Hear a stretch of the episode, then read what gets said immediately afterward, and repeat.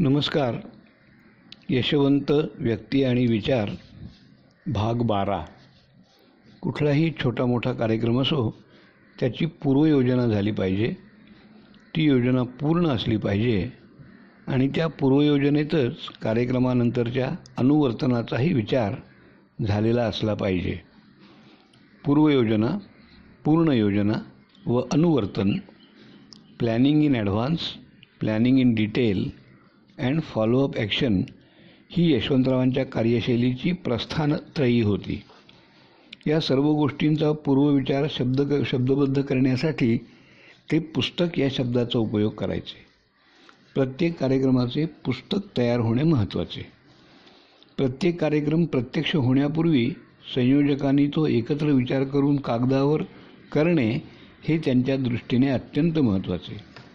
या कार्यक्रम करण्यामध्ये उद्घाटनाच्या वेळी लागणाऱ्या मेणबत्ती आणि समईतल्या तेलापासून ध्वजापाशी वंदेमातरम म्हणण्यासाठी ध्वनिवर्धकाची सोय असण्यापर्यंत अनेक तपशिलांचा खातेवार समावेश असायचा.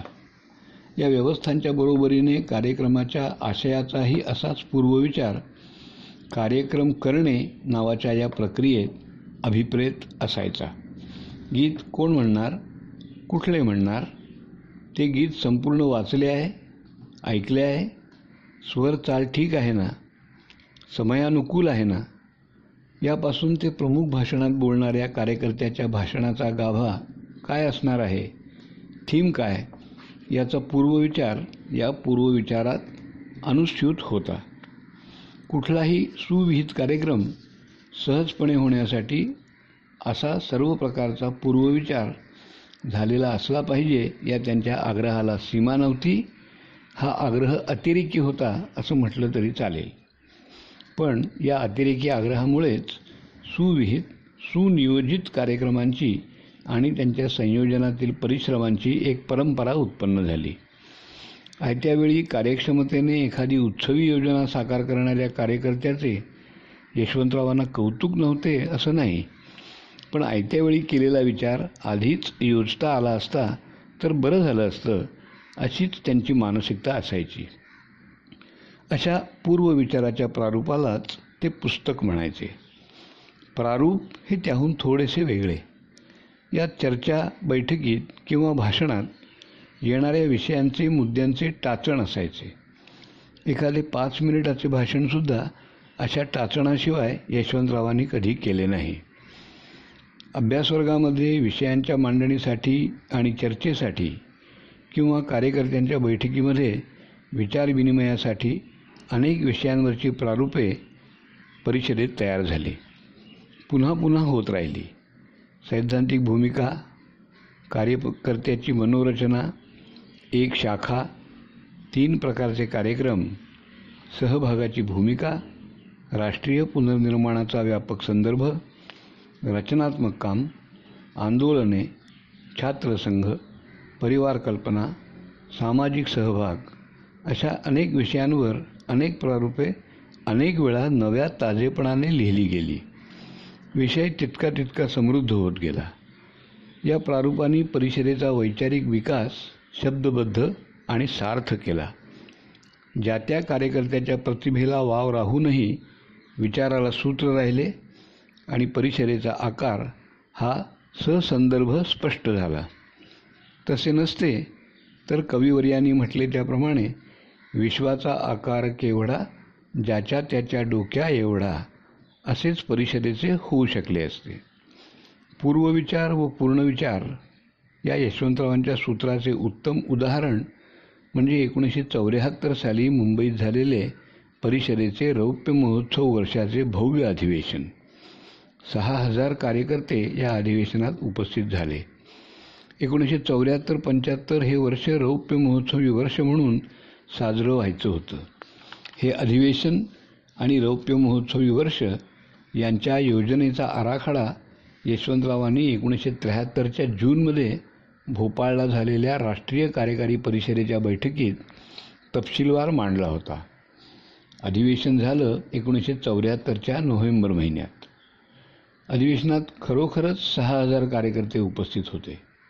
नक्की आकडा पाच हजार आठशे नव्वद असा होता. वर्तमानपत्रात हाच आकडा पाठवायचा हा यशवंतरावांचा आग्रह. आणि हाच आकडा गेलाही. थोडे वाढवून लिहिलेले आकडे व यशवंतरावांच्या आग्रहाने ते बदलून खरे लिहिलेले आकडे याचे मूळ कागद पाहताना यशवंतरावांच्या आठवणीने जीव हरखून जातो. यशवंतरावांचा हा आग्रह जनसंघटनांच्या परंपरेत अनोखा वर्तमानपत्री प्रसिद्धीच्या गणितात वेडगळपणाचा पण परिषदेच्या दृष्टीने क्रांतिकारी होता.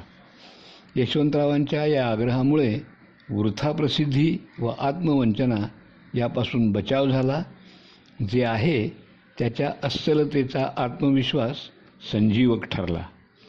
एकोणीसशे पंच्याऐंशी साली दिल्लीला आंतरराष्ट्रीय युवा वर्षाच्या दरम्यान परिषदेचे याहून विशाल अधिवेशन झाले. प्रतिनिधींची संख्या होती दहा हजार सातशे बहात्तर. परिषदेच्या प्रसिद्धीत हाच आकडा आला.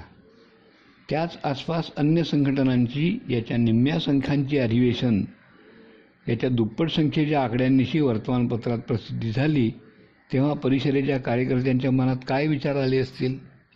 अस्सल आणि नकली यातील सत्यार्थाची ताकद यशवंतरावांनी शिकवली. आकड्यांच्या फसव्या लोकशाही जगात प्रत्यक्ष प्रमाणित डोक्यांच्या संख्येचे मोल अस्सल आहे का? हा यशवंतरावांचा सर संस्कार पुढेही परिषदेला वंचनेच्या वातावरणापासून वाचवत राहील. विद्यार्थी परिषद ही स्वावलंबी असली पाहिजे हा त्यांचा आग्रह होता. यामागे एक मूलगामी विचार होता. कुठलीही जनसंघटना स्वतःच्या पायावर उभी नसेल तर ती समाजाला नेतृत्व देऊ शकणार नाही.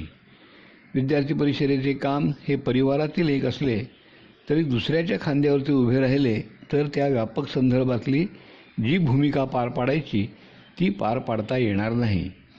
परिषदेने स्वतःचा निधी स्वतः उभा केला पाहिजे स्वतःचे कार्यकर्ते स्वतः उभे केले पाहिजेत व स्वतःचे कार्यक्रम स्वतःच्या बळावर पार पाडले पाहिजेत हा त्यांचा आग्रह होता. या वेगळेपणाची स्वतंत्र अस्तित्वाच्या खोट्या संस्थागत अहंकाराची भावना याचा लवलेशही नव्हता. यशवंतराव सर्वथा एक स्वयंसेवक होते.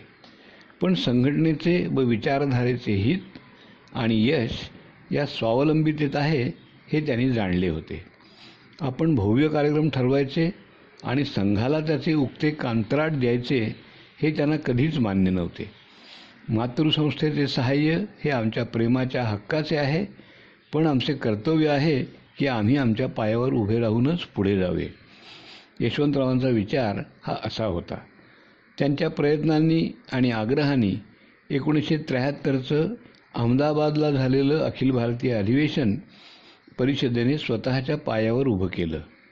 सर्व शक्ती पणाला लावली आणि स्वावलंबनाची परंपरा उत्पन्न झाली.